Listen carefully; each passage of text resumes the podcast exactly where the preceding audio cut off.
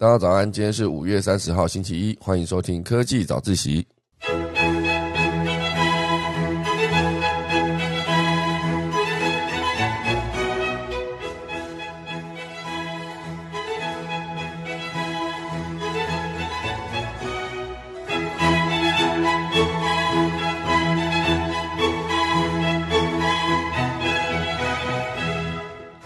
好的，今天科技早自习要为大家带来什么内容呢？第一大段会跟大家聊到就是 Netflix Netflix 推出了一个边看边赚的一个内容，叫做爱乘以死乘以机器人。这其实算是第二季了，原本是第一季，播出的时候它是动画，里面都是机器人的故事，可是呃，很多都是跟未来科技有关。现在出了新的一季，让大家可以边看边看里面的影片，边找彩蛋 Q R code，就可以直接寻宝赚到 N F T。 这是今天第一大段。第二大段呢，会跟大家聊到就是特斯拉特斯拉即将要开了一个自己的二十四小时的餐厅咯，这次非常的酷，就算是一个多角化经营，在好莱坞附近的充电站旁边，就是开二十四小时的营业餐厅。特斯拉的多角化经营到底能不能带来好的后果呢？以及第二大段会问为大家带来一系列电动车相关的新闻。第三大段呢，会是一个最近现象级爆红的人物，就是王心凌。不知道为什么大家最近应该常常听到王心凌的爱你吧，对吧？等一下我们准备就是跟钟声过后进行今天的科技早自习咯。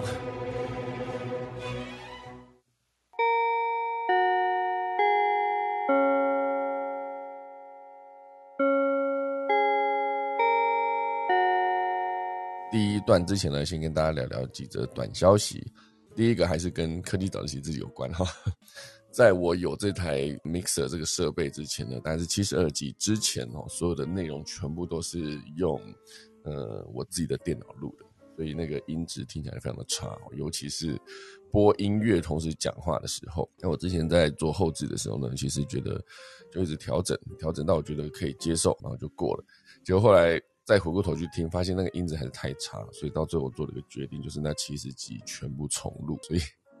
只要大家听到那个七十集的前半段的那个开场，就是放世纪交响曲的配上当集的预告的这一段，全部都会重录。所以我刚才在那个讲今天的前面一分二十秒的这个开场的时候，我就会想起我那时候在录那个七十几集的开头，然后就会觉得念得很卡，因为当你知道这个录的过程中不是直播出去，你非得把它讲清楚讲对。当你有这个前期的一个任务的时候，你就会发现嗯，会把这个内容讲好。可是当你发现你是预录的时候，就有机会重来嘛。当你发现可以重来的时候，你就会念得乱七八糟。所以刚才我在讲今天一分二十秒的时候，突然就想起刚刚就是前几天拼了命的在录音的过程，然后就再一次的念得乱七八糟，刚刚大家应该有发现念得非常卡时候。好啦，这是科技早自习相关的新闻呢，本周可以上传完非常非常非常多的内容，毕竟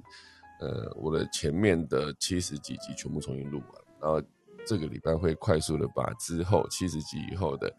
不在这一台 Mixer 旁边录音的集数全部重新录过之后呢，再全部一并上传。我希望本周可以把之前说要上传的内容呢全部上传完。好，这是今天关于科技早自习相关的内容。好，还是来分享几则短消息哦。有一个消息我觉得蛮有趣的，就是在一个航空迷引颈期盼下，华航筹备多时的最有故事的餐车，就是他们会把之前在七四七飞机上面的餐车呢全部拿出来放在官网上面做贩售，就是之后你可以直接在华航的官网买到他之前真的在华航飞机上面的这些餐车哦，哦，这蛮厉害的。大家常常坐飞机，如果有印象的话，那台餐车其实并不大，它的宽度是有限制的，因为它不可能宽到超过那个飞机的走道，所以他们这次又推出了一个全车款的餐车，长 八十一点五公分，宽三十公分，高一百零三公分，所以那个三十公分的餐车里面竟然可以放下这么多的餐盘啊！餐盘上面都有餐嘛，所以那个餐盘的逻辑是这样子啊，就是大概每一层会放三个三个餐盘，所以一个餐盘大概就是八十公分除以三，就是那个每一个餐盘的长度，那宽度大概就是三十公分以下，因为毕竟跟那个餐车差不多宽嘛。然后一排可以放大概三个，然后就看它上面有总共有几排，所以一辆餐车上面就可以放好几十个餐盘。那当然这一个餐车呢是之后可以直接让所有的航空迷在官网上面贩售的，当他们现在要拿出来贩售的时候呢，它就是把每一份可以放四十二份的经济舱的餐点，每个餐车可以放四十二份，所以大概就是四十二除以三，大概就从下到上总共有十四排，然后每一排三个，加起来就四十二个。那当然这一次拿出来贩售的餐车里面还包含八个抽屉，所以你放在家里面可以随时移动，灵活便利，同时间你还可以移动到定点的时候可以踩刹车固定。餐车上面其实是有两个那个踏板的，一个绿色一个红色啊，你踩绿色的时候可以走啊，你踩红色的时候它就可以定在那边。所以每一辆餐车的售价大概就是三万元，大家有兴趣的话可以去华航的官网上面看看能不能买到这些餐车，就是限量的没有太多，所以大家有兴趣的话记得去看一看。好，另外一个呢是有一个消息我觉得蛮有趣的，就是废弃轮胎成了柏油路的防晒乳。诶，这句话大家听得懂吗？就是如果你想要延长那个柏油路的使用时间，那你就必须在柏油路上面，就像人想要擦防晒油以免晒伤嘛，那柏油路也需要这样子的功用。所以最近呢，澳洲的科学家便透过废弃轮胎成功延长道路寿命达两倍之多，所以这件事情我觉得蛮有趣的。你把废弃的轮胎回收，然后破碎处理之后呢，选出胶片、胶粉，啊，取出胶片、胶粉、钢丝等材料，那这些材料呢就可以再转变成隔音材料、瑜伽垫等等。那如果说你在传统沥青中，我觉得柏油路的沥青添加磨碎的废轮胎材料，还可以避免柏油路受紫外线分解。这个我就会想起之前有另外一种材质，不知道它是把玻璃的碎片磨得非常非常细的颗粒加进柏油路里面，然后晚上的时候在经过柏油路的时候，你就会发现柏油路有一点一点亮亮的感觉，就是你只要灯照过去的时候，那柏油路就会有一点一点发亮的感觉，这非常的酷。所以这一次澳洲的团队推出的这个服务呢，就是可以让到时候的柏油路变得更耐用，就不会一直被紫外线照射之后呢就会受到损伤，就等于防晒的概念。所以团队有发现，大概添加 百分之十八到百分之二十二 的橡胶之后，可以提高柏油路对交通负载的抗疲劳性，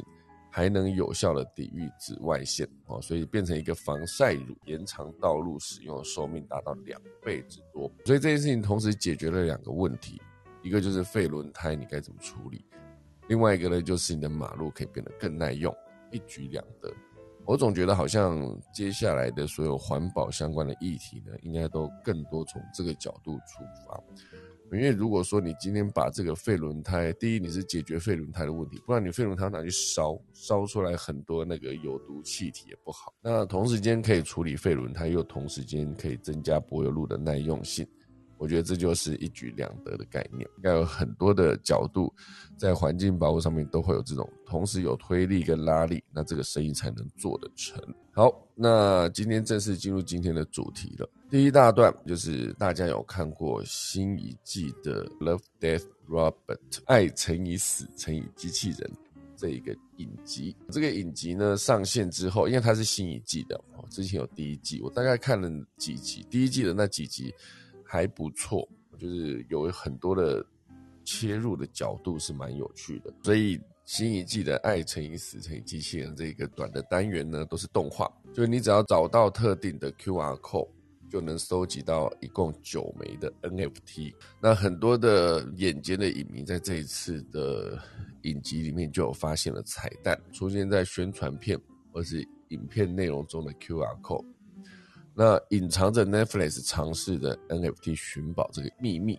所以总共九集的内容面就有九个九个隐藏版的 Q R code， 如果影迷有看到的话，也许可以直接暂停，然后去扫 Q R code。 所以这一次是根据爱乘以死乘以机器人的官网，就释出了影集内的主角或片段为主题的九枚 N F T。 比如说第一集的三个机器人冒号退场策略，这一集它的名称就叫做三个机器人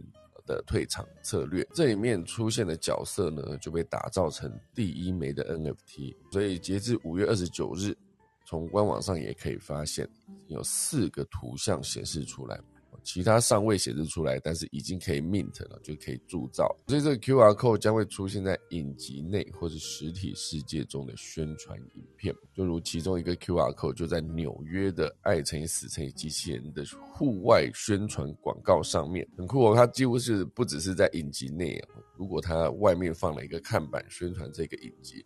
看板上面也有 Q R code，所以我觉得这一次的这个整合很有趣。那协助打造这一次活动的那个公司的执行长，他就直接在 Twitter 上面推出活动照片，扫描后呢即可得到开启铸造的过程。这种就是以前常说在做电视节目的时候或是做影片的时候，你可以直接里面放 Q R code 或者放一些方式跟我们的网友互动，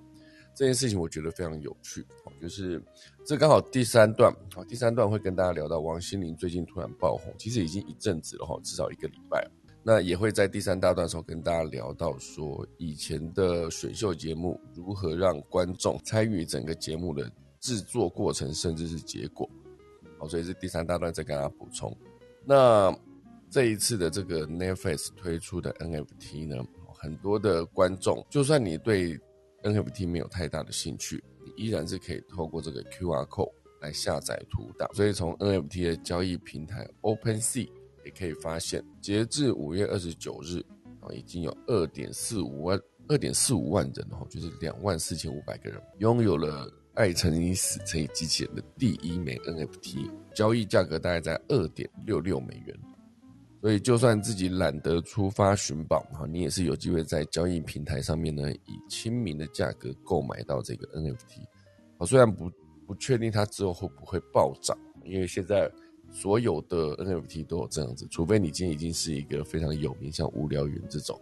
你会知道它有非常保值的效果。比如说像 Stephen Curry 就买，他如果真的他出售他那一只的话，绝对就是一个非常高的价格。所以现阶段呢，当然这个方式就是他推出的 N F T 呢没有限量，也就是说收藏的用途大于投资。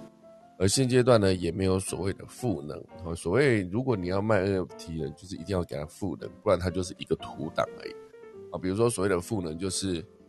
像之前张惠妹她在卖门票，卖门票的时候就可以有相对的 N F T， 就是你买门票可以拥有一个 N F T。 那这个 N F T 假设之后是有机会在你可以得到一个专属的别人没有的东西、哦、那这一张 N F T 它就 不, 不单单只是一个图档、哦、比如说有一个张惠妹的签名还是什么，这个就是别人没有的嘛。那所以这个赋能是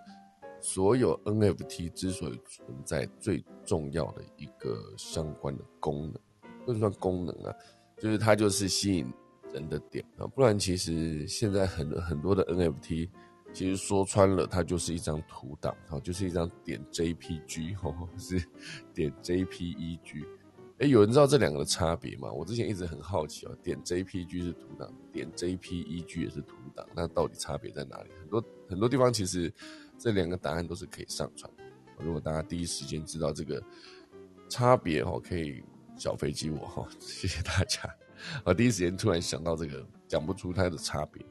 好，所以这是今天第一大段，就是让那个 Netflix 的观众、哦、可以在剧情藏宝的、呃、N F T， 应该说在剧情中播放的过程中会有 Q R code， 那你如果找到的话，你就可以看片赚 N F T 的这个创意。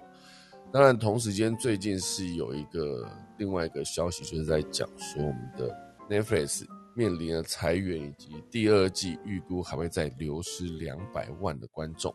哦、这其实就是一个很大的问题。那我刚好周末呢也听了一个新闻的分享，我觉得他讲得非常的好。他是在探讨说所谓的 I P， 那你讲到 I P 你会想到、呃、Netflix 如果他的自有 I P 是什么，由于游戏是他自己自制的自有 I P 的内容，这是一个很典型的去年爆红的一个 I P， 那这就是一个单集它无法延续。那如果说是迪士尼好了，就拿 Netflix 跟迪士尼做比较的话，迪士尼拥有大量大量的 I P， 包括最近就是不久后即将过期的米老鼠的 I P， 米奇米妮的 I P，像这些 I P 再包括后续、哦、他们去买了那个漫威，漫威里面有非常多的超级英雄，所以每一个超级英雄呢都有机会做一个后续的续集、哦、比如说像蜘蛛人，蜘蛛人就已经演了非常非常多集、哦、当然后面很多集我已经没看到了。那当然这个 I P 之所以可以有延续性，那它就有机会让人持续的观看。假设我今天就是星际大战迷，那星际大战迷推出一个续集我就会想看。那对于订阅户来说，我今天订了迪士尼 Plus， 我就可以看到很多的内容，它就持续推出续集。假设我真的就是为了这个《阴尸路》呢，或是为了这个星际大战系列去购买了迪士尼 Plus 的会员，那我今天如果是看 Netflix 的观众，由于游戏爆红，哇，真的好看，可是看完呢，看完之后我再看其他的，嗯，也没有什么延续性。那除非今天推推出迪士尼，呃，应该说推出鱿鱼游戏的第二季，不然如果我真的是喜欢这个 I P 的观众，我在第一季播完之后，哎，我就没有追下去的意义了。所以其他的节目或者其他的电影或者其他的自制影集，因为都是单集，也不算就是单个影集 I P 都是独立的，我找不到持续看下去的原因，那我到最后就直接选择退订。哦，这个是非常严重的一个问题啊，也可以大概理解成为什么迪士尼 Plus 它的呃用户数持续的增长，而这个 Netflix 持续的流失他们的用户啊，两百万人还会再少两百万人，影响是真的蛮大的。所以很多人也在思考说，这一次呢，就是 Netflix 提出了这样子的整合方式，一来是做行销，二来是可以让更多的观众在看影片的过程中有更多的乐趣、哦、所以这么可能变成之后一个大量加到各个节目内容合作的一个方向呢，就看接下来 Netflix 有没有想要持续这样做了。好，那这边既然讲到了边看边赚，我也可以跟大家聊一聊最近有一个是边跑边赚。其实这个已经之前有聊过了，你买了一个虚拟的鞋子，你看你直接在真实的人生中去跑，那你跑的过程中呢，你就可以有一个 move to earn， 就是边跑边赚。我觉得有别于另外一个是 play to earn， 就是边玩边赚。现在很多的区块链的游戏都可以边玩边赚，那这个赚的东西它当然就是有机会累积自己的一些点数，就换成了 N F T。 我觉得这样子的方式，你可以把它想象成，如果我今天可以让它边跑边赚，那你就先得购买一个 N F T 的跑鞋。那有一个叫 Steph S T E P H， 好像之前我跟大家聊过，它最低价的一双鞋呢，就是一个十三，就差不多七百到八百美元啦、啊，可以这样讲哦，其实不便宜哦，七百美元就两万多。那你得到这个鞋子之后呢，你就可以透过快走、跑步等等的运动换取游戏中的货币，然后接着就可以升级跑鞋或装备。那越高级的鞋子呢，就可以让你在同样单位距离的移动中赚取更多的游戏币。那这个方式呢，就是很多人最近会是边穿着这个鞋子边去运动跑来跑去的一个原因。当然它这个爆红背后的隐忧就是这间公司呢，就是已经成立了不到一年，然后市值已经突破十亿美元了，但是跟比特币的三千三百亿美元相比，规模还是很小，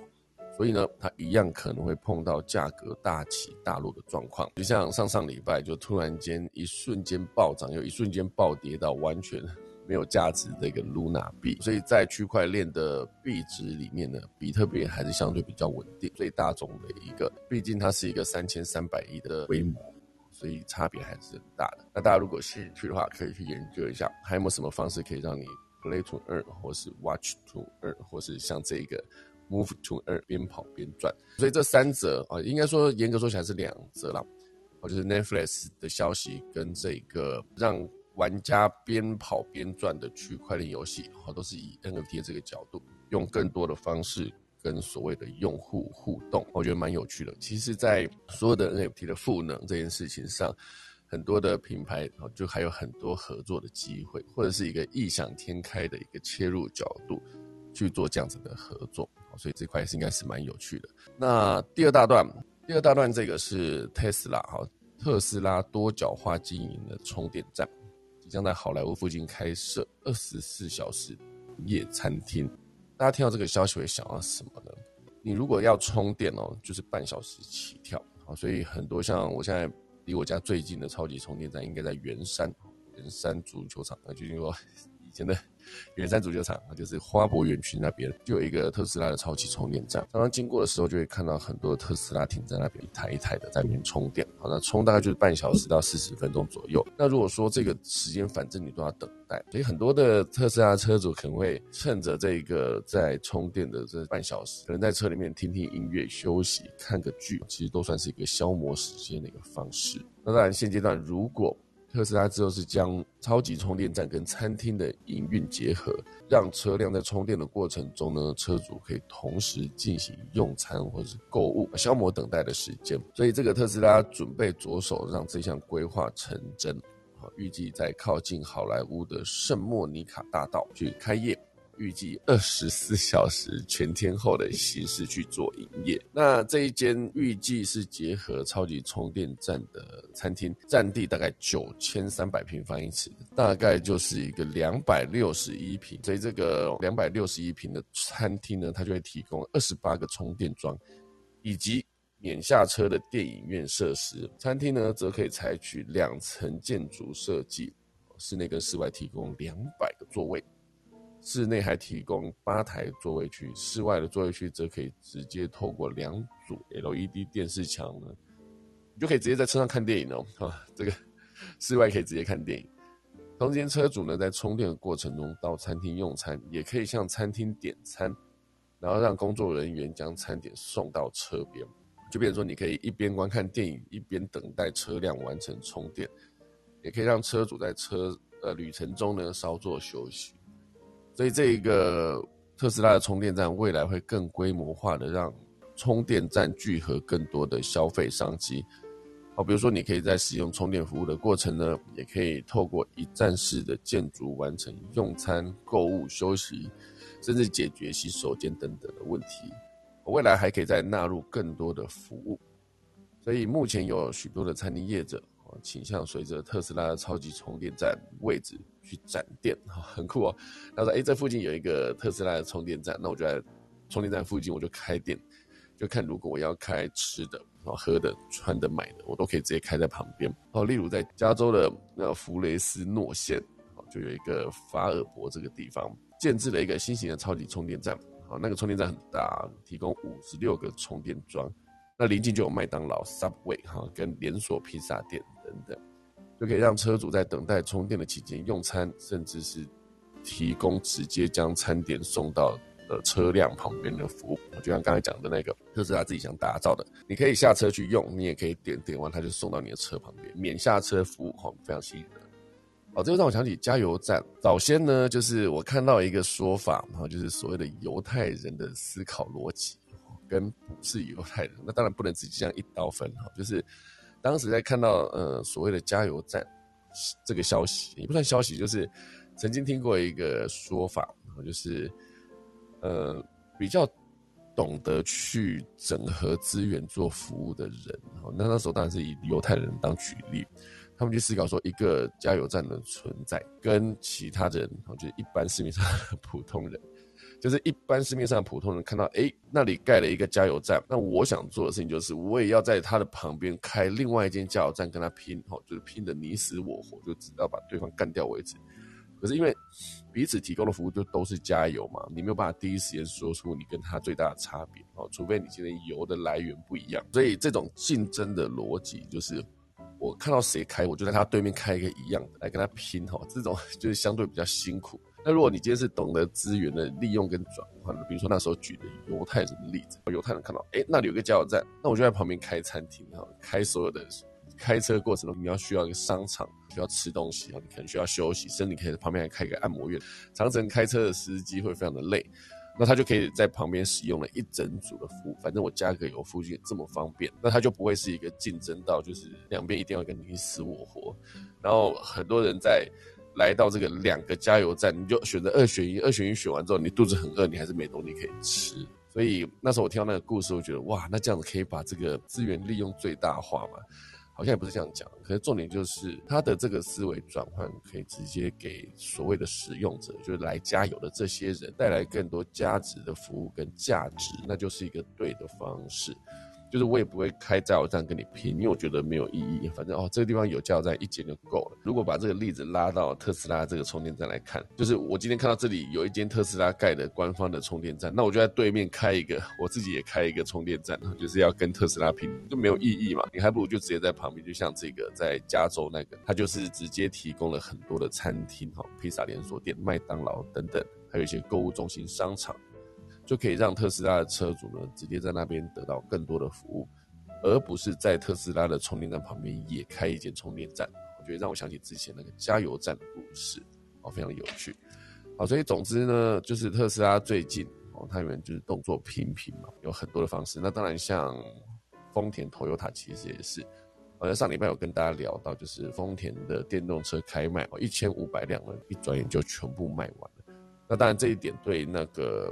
呃，日本的丰田母公司来说非常的重要。台湾当时是首批三百辆啊，台湾是只有三百辆，不是一千五百辆，一千五百辆应该是全球这种购买的份额。那台湾的三百辆首批的配额半小时就销售一空，诶对啊，不到三小时累积超过一千五百张订单，所以只有前三百辆的配额是可以快速领到车的，那后面的一千两百张可能就要等比较久。那当然这件事情对于丰田来说意义非常的重大，丰田会把台湾思考成一个往海外市场扩张的一个很重要的一个存在。其实台湾算是一个，比如说你有一些创业的项目，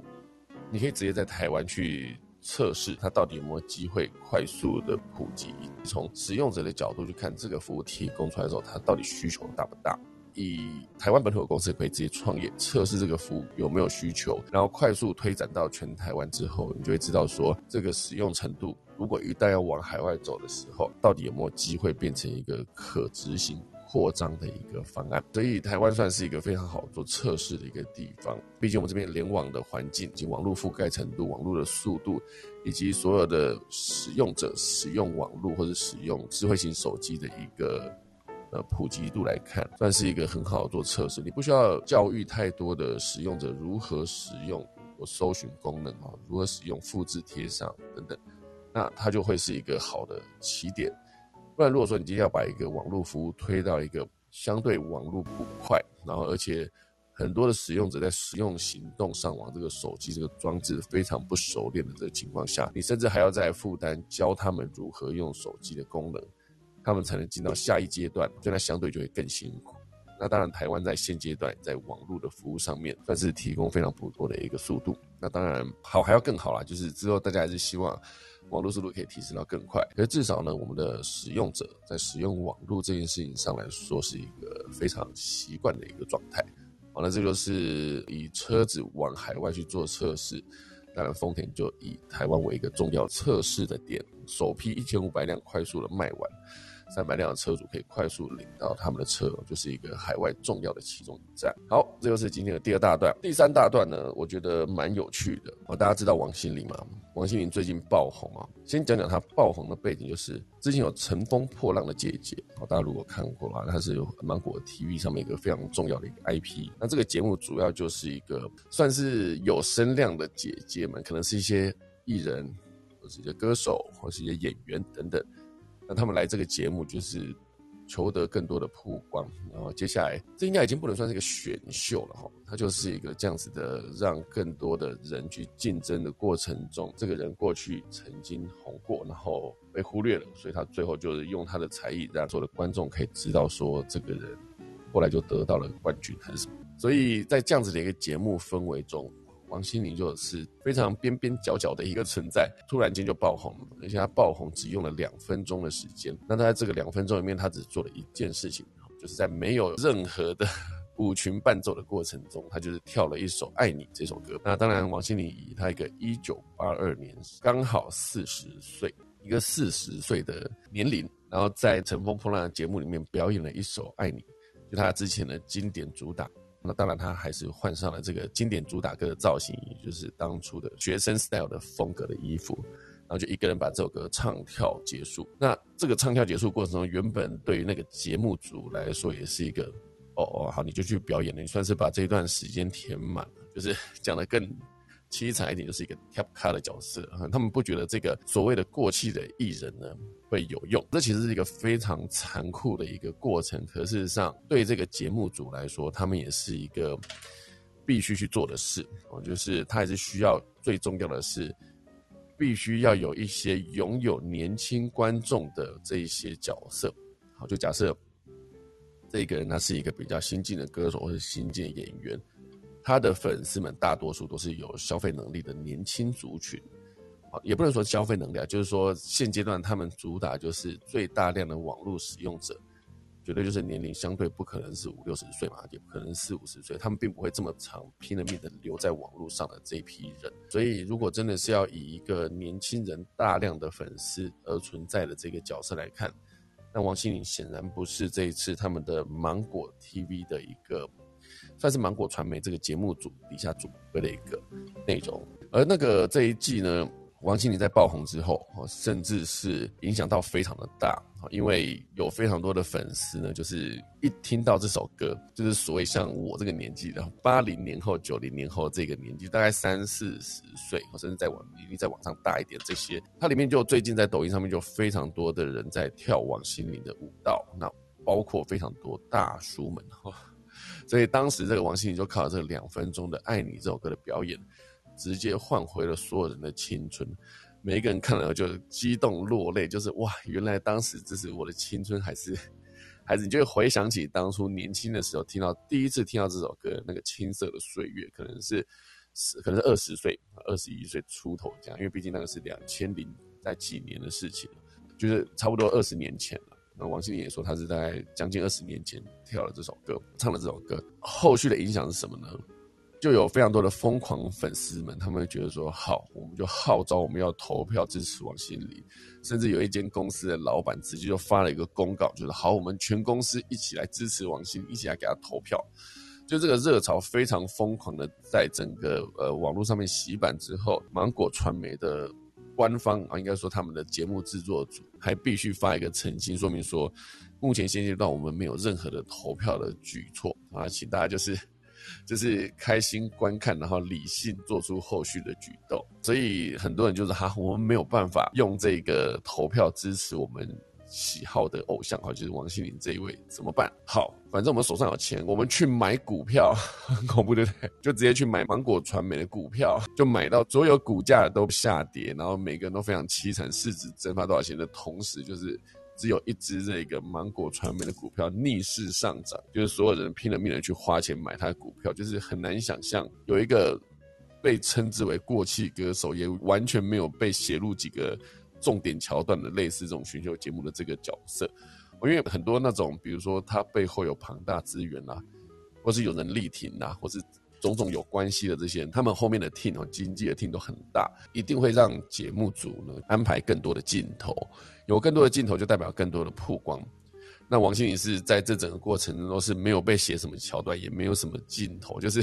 啊，他就跟可能大概就是跟王心凌说，你就去把那个两分钟的爱你跳完，然后这一季大概就这样，也不需要你再多麻烦你做什么。然后所以王心凌还是去跳了，跳完以后两分钟过后播出之后，他们这个制作组背后的 team 的股价大涨，这件事情我觉得第一次看到的时候是非常震惊的、哦、就是一个一段表演可以直接推升一间公司的股价。所以这一个事情一爆红下去，当然全网都开始唱王心凌的歌，跳王心凌的舞，当然就是以爱你这首歌出发，当然以他们最红的一个音乐排行榜点击排行的冠军，一路到前十名有九首歌都是王心凌的歌。现在呢，如果你是这一个芒果传媒的制作组，你要怎么办？你面临了一个你底下完全不想捧的人，然后他突然间爆红，这时候如果你再继续让他这么少曝光，所有的粉丝不但会在网络上骂你，然后会离开这个节目，同时还有可能就是第一时间把我刚投进来的所有股票全部撤资，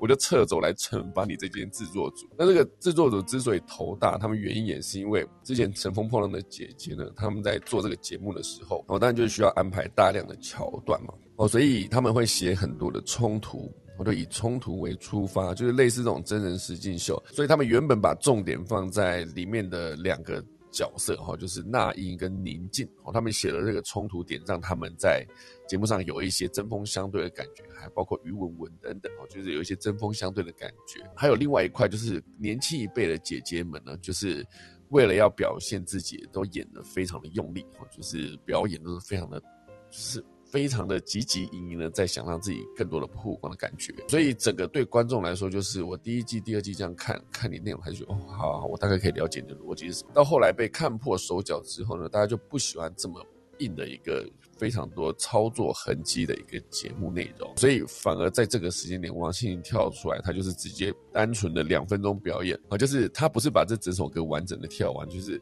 前面的 A 一 A 二 直接接 B 一， 然后就直接差不多要 ending 了，就是一个两分钟，不是四分钟五分钟完整版，他就单纯的跳完，也没有什么华丽的伴舞什么，也没有都没有，他就是一个人在台上看起来就孤零零有点可怜，就跳完这首歌这样，就没想到正是这么一段就是没有操作痕迹的表演，然后就吸引了所有人的目光，然后就是在长一辈的像我这个年纪的大叔们，或是这个年纪的男生女生来看，男男女女都是了。我就是在当时都曾经有那么一段会想到说，哦，这是我的青春哦，所以很难想象这样子，如果说这时候你是制作组，你接下来该怎么办？所以现阶段他们就拼了命的增加他的镜头，增加他的桥段，可是他们会不会又操作过了头，让大家又不喜欢呢？就只能看他们后续到底会不会有这样子的一个操作的痕迹，让观众看了不喜欢。这整个概念就变成说，王心凌这个角色，当然一路以来，当初爆红之路其实也是一开始出了第一张唱片的时候，公司其实对她是信心满满，觉得这个人是会唱会跳，然后外表也可爱，然后就是设定一个这样子的一个人设，好像是人设设定本身就这样子。哦，所以她当初念的那个学校，就是本身就有非常多的艺人在前辈在已经在线上，所以当初一开始唱片公司当然对她信心满满，可是一出来的作品有声量，可是不到爆红。所以让整个唱片公司相对比较失望，包括王心凌她自己也是就相对比较失望。后来也经过了下一次的失败之后，她甚至已经萌生了，如果再不红的话，她可能就要回去继续念书，继续就是离开这个行业了。结果就是在这样子的不上不下的过程中，她有一天就是在一个可能是前置的讨论会议的时候，就有一个导演就发现这个人就是王心凌这个人，她穿学生制服，这是再再再再适合不过了。哦，就是一来是他的气质，那二来就是他整个感觉比较无害的一个面孔，就是真的就在下一首歌把他打造了《爱你》这首歌的同时，让他穿上了学生的制服，同时间还让一整排学生是不是就做出了很可爱的舞蹈动作，然后一首歌一出来马上就爆红，而且一爆红是爆红到全亚洲。那当他红了之后呢，一路到中间他还演了非常多的戏，因为在当年呢，就是你必须是一个会唱歌之外，你还必须要有一个戏，就你还必须去演戏，所以概念就有点接近是你看了一部偶像剧，偶像剧里面会有男女主角，那如果女主角会唱歌，比如说王心凌会唱歌，那这部戏的主题曲就是这个主角去唱哦，所以它的同时间会有点接近是，呃，你可以去当演员，可以去当歌手，然后同时间也是个偶像。所以在当时有非常多这样子的可以三栖的一个角色哦，就是你可以唱歌，可以演戏，然后也可以可以当好一个明星等等。所以当时他就用这种方式就红了嘛。中间当然还有经过一段时间的低潮，我相信每一个艺人曾经红过之后都会遇到一些低潮，一路到现在，他在大陆本身的声量也不是那么高。这就是我觉得很酷的地方，就是我那时候在重新看了王心凌这个两分钟的表演的时候，我第一时间感觉是，诶，他没有差太多诶。就是经过了二十年哦，就是他的外貌不会说你今天是老到一个不行，所以后来在看他访谈的时候，就是说他还是拼了命的在健身，维持自己的身材、外貌等等，所以随时有做好我要重新站回舞台上的准备。所以这一次就那个两分钟，他突然间就爆红，这件事情我觉得真的可以算是一个时代的，不能说眼泪哦，就是时代的一个再次回到高光的时刻。就是当你看到网络上有这么多的人拼了命在模仿他的舞蹈，然后在王心凌也做出了一个版本，就是跟你合唱《爱你》这首歌。我觉得他就是在抖音上有一个功能，就是你可以跟明星合唱，那他当然就是以一个对唱的方式，就是我唱第一句，然后第二句就让所有的网友去唱，然后再把影片合在同一支，就感觉好像就是你在跟这个歌手在共同完成这首歌，这个概念是蛮有趣的。好，所以在整个声量一路上来的现在，我现在只是一直在思考说，如果我是节目组我该怎么办，因为我就是一个幕后从业人员嘛，我会用什么样的方式让这个突然间爆红到全网都跟着他，他甚至已经不代表一个人，他代表的是背后有庞大的一整个就是八零后的这个群体。好，就是我们曾经也是非常年轻在那边、呃、玩年轻曾经年轻过，那现阶段当然你是一个上有老下有小，生活就是相对最辛苦的这个年纪，那青春跟所谓的年轻岁月这件事情好像离你很远去了，它就是一个放在一个铁盒子里面，你偶尔想到可以去打开一下，可是无论如何在生活面前你还是得把它盖上去。好，所以当今天有这么一个歌手，他以一个一样几乎一样的一个容貌在一个舞台上跳着几乎一样的动作，然后唱着是完全一样的歌曲，你当时那一个年轻的岁月的所有回忆第一时间就全部涌上来。所以这一次听王心凌的歌呢，他其实听的并不是一首歌，而是一代人的青春。好，那时间来到七点五十八分了，那我们准备来进一下今天的农民历。今天呢是二零二二年的五月三十号，五月即将要结束咯，那这也是农历五月初一，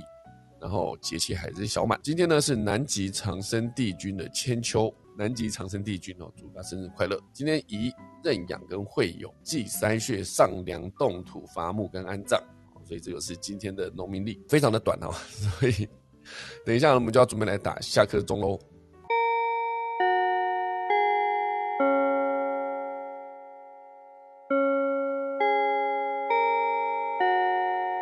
好的，今天非常感谢大家来收听科技早自习啊。然后我们来看看现在有什么人想要分享一些内容呢？好，我们来，哎，郭巴比在线上，今天郭巴比很早就进来了，吓掉大家的，吓死大家，太早来了，我也吓死，好不好？那闹钟都还没响，哦，闹钟还没响就醒来了，是不是？好厉害厉害！好，我们来看郭巴比要分享什么？哎，我想先说前面那个华航餐车那个，我觉得好诱人哦。嗯。而且你不讲，我真的不晓得有这件事情。嗯、然后。最后王心凌的事情，我真的想到就是像现在你在做的事，因为我有有时候受众他想要的是参与感，然后他真的有参与这个节目，就是跟你做就是最后阐述的那个 podcast 是不同的。你可能在某一个就是你真的实际有参与的那个当下，然后知道说哦，你这秀导那时候其实打了几个喷嚏，然后刚刚在算那个评数的时候算不出来，就是这这些东西在 podcast 可是剪掉的。哎，我就把它留着，我告诉你 ，podcast 就说哎五八一平方公尺几平，大家等一下，五八一还有个 key 的感觉吗？哦，大家听到你要留着喽。好，我觉得这个就是。就是对，就是那个受众的参与参与感，然后他就觉得说他真的当下参与这件事情，然后他之后可以分享这些内容，然后他完全知道发生什么事情，然后引发的。对对对，你说的分享这个内容的概念是，哎，我跟你讲，有个节目哦，他算那个评数他算不出来，你来去看，这样就是去真的啊，去对比啊，因为我们现在在房间的人，我们都知道当下发生了什么事情，这个会变成我们之间的一个共同话题。我觉得就是王心凌的事情真的就是这样，哎、欸，就是你看到某件事情的时候，你可以讲出当下其实发生了什么事情，就是有以前在那种录制节目的时候，真正参与跟节目播出之后的那个那个落差，然后你是知道当中内容，就是那个参与程度会让真的参与的人那个粘着度更高。嗯，还有就是大家在 Rancher 回应你，就你算不出评数的时候，你找不到王心凌就是什么学校毕业的时候，马上有人回应。这华冈是不是？对，没错，我觉得，然后而且，然后你现在你也不知道我要讲什么，对对对 对, 对，你不知道我接下来要讲什么，然后我觉得就是那个即时感，然后我真的有参与这件事情。对，我觉得很有趣，就是会延伸到呃之后制作内容这些东西，然后我们都是真正在参与当下的人。我现在只是想到说，如果到时候我把这个评数就是五八一平方公尺，大概是几平 per 一，还在那边慢慢打手。我如果把它剪掉，到时候有参与的人就听到这一段的时候，本来想要听我在那边算不出来的时候，然后就发现被剪掉，然后他们就会觉得损啦。这概念。所以现在房间里的人都听到了，最后在听 podcast 的时候就可以知道到底有没有剪掉，而且。最后这些人可能会因为很想要，我想要继续参与，然后我要留住这个内容，然后就付费了。我觉得这个就是一个循环，真的就是想要看你继续出糗，你知道吗？我就不能让这个节目消失。我觉得这这件事情， oh. 对，很有趣。王心凌的事情也延伸，然后不知道我今天要讲什么。然后我今天想要讲的是，骆驼在沙漠里吃什么？对，我上 OK 好, 好，我上个礼拜就是看到就是这个，就是骆驼在沙漠里面想它到底究竟可以吃什么？因为沙漠里的植物种类很少，除了我们直接可以想到就是仙人掌之外，还有一种大家可能会在很多西部电影或是沙漠场景的会看到，就是地上有那种一丛一丛，然后或者是它已经变成黄色一球被风吹过画面的那个植物，那个植物叫做骆驼刺。那它是一种灌木植物，然后骆驼刺它就是只生长在荒漠地区，然后它的根部非常发达，它可以固定沙地，然后它还可以就是累积就是吸收盐分这样子，所以而它叶子是尖刺状的，所以就听得出来它是非常坚硬然后还是咸的东西。但是这个是骆驼很重要的主食，因为骆驼它本身就是因为在沙漠地区，所以它的呃它的嘴唇已经演化到就是比较有弹性，然后它的内部结构就是非常的强壮，可以吃这种植物的状态。如果大家就是搜寻就是骆驼嘴巴内部的图片，你会看到里面长满了圆锥状的乳突，有点像洗碗的细胶刷，在它的嘴巴内部。那这些乳突它是已经部分角质化了，然后可以就是保护它在吃仙人掌或是骆驼刺这些植物的时候不会被刮伤，还可以控制就是食物往同一个方向送送到它的喉咙里面这样子。然后其实骆驼身上它有很多就是神奇器官的技能，就是让它可以在沙漠生存。以前最常看到的就是画骆驼的时候，它里面就是画它的驼峰里面是装水的图片，可是其实驼峰里面储存的是脂肪，那但是它是这这个储存的位置是看它可以在需要的时候分解这些脂肪，然后转换成能量跟水，而且每一千克的脂肪可以转换成一千一百一十一公克的水，算是有赚到。所以骆驼它可以就是最长半个月的时间不吃不喝，可是在如果说它吃不饱，没有东西可以储存在驼峰里面的时候，它的驼峰是有可能会歪掉或是会小烘的。那最后就是它们处理水分的能力，骆驼它是有三个胃。那其中一个胃它里面有很多分隔储存水的那些小房间，然后它的肾跟小肠也会重复的吸收水分再利用，就是说它的肠子会吸干它的消化食物里面的所有水分再排出，所以它的便便干到可以点火直接燃烧。那有兴趣的朋友可以搜寻 Life Science 的报道或是关键词。嗯，以上跟大家分享。你刚刚讲说你要讲一个题目，然后就开始讲说，那我上礼拜。我你不是说你上礼拜看到一个新闻吗？我还跟你说、嗯、我上礼拜遇到一只骆驼，从他肚子上遇到他，哎哎、欸欸，你到底吃什么平常？哎、欸，听说你吃仙人掌，是不是？就看他走在你前面等红灯的时候，他就先先一步先过了马路，这样你就走过去说，哎、欸、哎、欸，就拍了他的肩膀。他说你为什么可以吃仙人掌？那没道理、啊。他说哦，我跟你讲，你看一下我的舌头，要拿出来。一个一个很认真分享的一个骆驼。对，其实是我喂他草的时候，他不吃，他就是要坚持是硬的。哦、对，是是是是，他可能要赶去中孝东路那边上班，也快迟到了。那不过既然有有有这个疑问，我还是啊，虽然我已经回答很多次，我还是再回答你一次。就这个骆驼，我现在我现在在搜寻骆驼空格舌头，然后就出现了一大堆骆驼的骆驼骆驼的那个脸，然后都有吐了一个舌头。我觉得骆驼的表哦，不是念错，骆驼的表情真的很有趣。这个你有没有要剪掉？骆驼这个，哎呦，感觉留下来是蛮欢乐的。我有我我现在在剪过去的档案的时候，发现很多时候讲错其实蛮好笑，因为我讲错蛮多东西，然后就会思考再把它留着。发音不标准其实真的很好笑，发音不标准真的很好笑，而且自己还要再纠正自己一次。对对对对对对，自己再重新念一次，超好笑的。好啦，今天真的非常有趣、啊。哎，还有谁想要分享什么内容呢？你看台上还有谁要讲话呢？现在那个科技早自习的简介呢，会交给芋头叔，好、哦，所以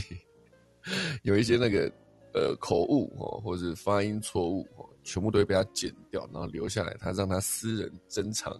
就是时不时就播放一些我们讲错的话来，好过分哦！对，嘲笑大家。对对对，好，就是担任科技早自习的声音档剪接师，就这个好处，我可以拿到一些档案来威胁这些人，好不好？好啦，现在时间来到八点八分了。刚才我在讲的那个呃王心凌的。这则消息呢，其实它最近还是持续中。那当然我刚才本来还想要再补充，就是那个刘畊宏，那刘畊宏刚才没有讲到，我那时候在看刘畊宏从四月二十几号开始每天晚上直播一段时间来带大家做运动，然后放了周杰伦的歌，整个是一个非常嗨的过程，看起来从外面看都觉得非常的累。那这个刘畊宏他非常厉害，就是他短短的大概一个多月，你看现在才五月三十，他四月底，现在五月底，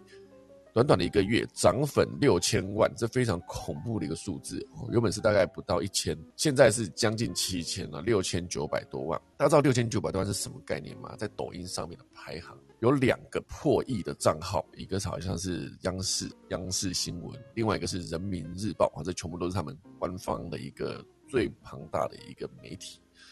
前两名。第三名是一个搞笑视频博主，叫做我是小杨哥的样子，总之他是第三名，七千多万。第四名就是刘畊宏，当初他冲到第四名是干掉谁呢？是干掉刘德华。刘德华当初也是六千九百多万，那现在刘畊宏已经超过他，眼看就要突破七千万。哎，重点是刘畊宏是在短短的一个多月，可能不到四十天的时间就涨粉六千万，然后持续在爆红中。哦、我是觉得这样子的内容、哦、因为你如果是一个搞笑博主，你每天想破头去想你的梗、哦、就一定要去排出很好笑的梗，又不能重复，很多还要原创，那相对就比较辛苦。可是刘畊宏他在做的事情就是带着你一起健身，那健身在现在这个时代我觉得是个刚需啊，刚性需求，大家都会持续健身、哦、所以我觉得刘畊宏这个内容可能会再继续火一阵子，再红火一段时间，所以就看他后续他到底能快速突破七千万粉丝，继续朝八千万迈进。所以我们就先祝福刘畊宏。所以最近短时间之内呢，就是一个是刘畊宏，一个是王心凌，突然间就在对岸的市场就爆红了起来，算是与有荣焉了。就是几个人呢，之前也确实都是在就曾经看过刘畊宏的演出或者歌都好，那这样他后来就认真教大家做健身，然后也成为非常多电影的一个身材管理顾问，本身是非常有才华啦。那当然王心凌其实也是哦，看来她依然是维持着二十年前的身材，就是每天拼了命的健身，维持自己的那个外貌，就那个状态还是非常的好，不管是她的歌声还是她的舞蹈，当然是有稍微看出一点岁月的痕迹，可是至少她不会是一个整个垮或者胖啊等等。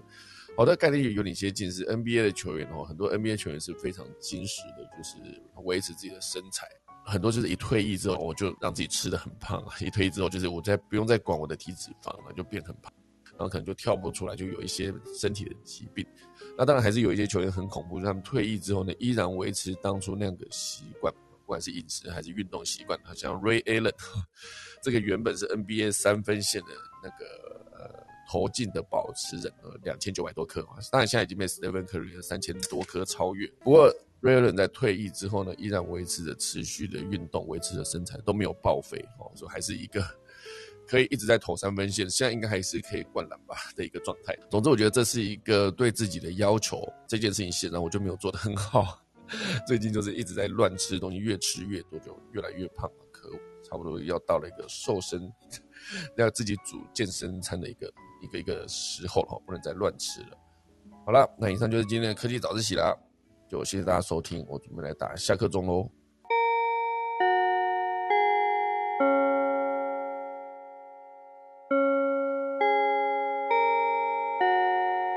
好，今天科技早自习，谢谢大家收听，明天五月三十一号星期二早上七点再见，大家拜拜。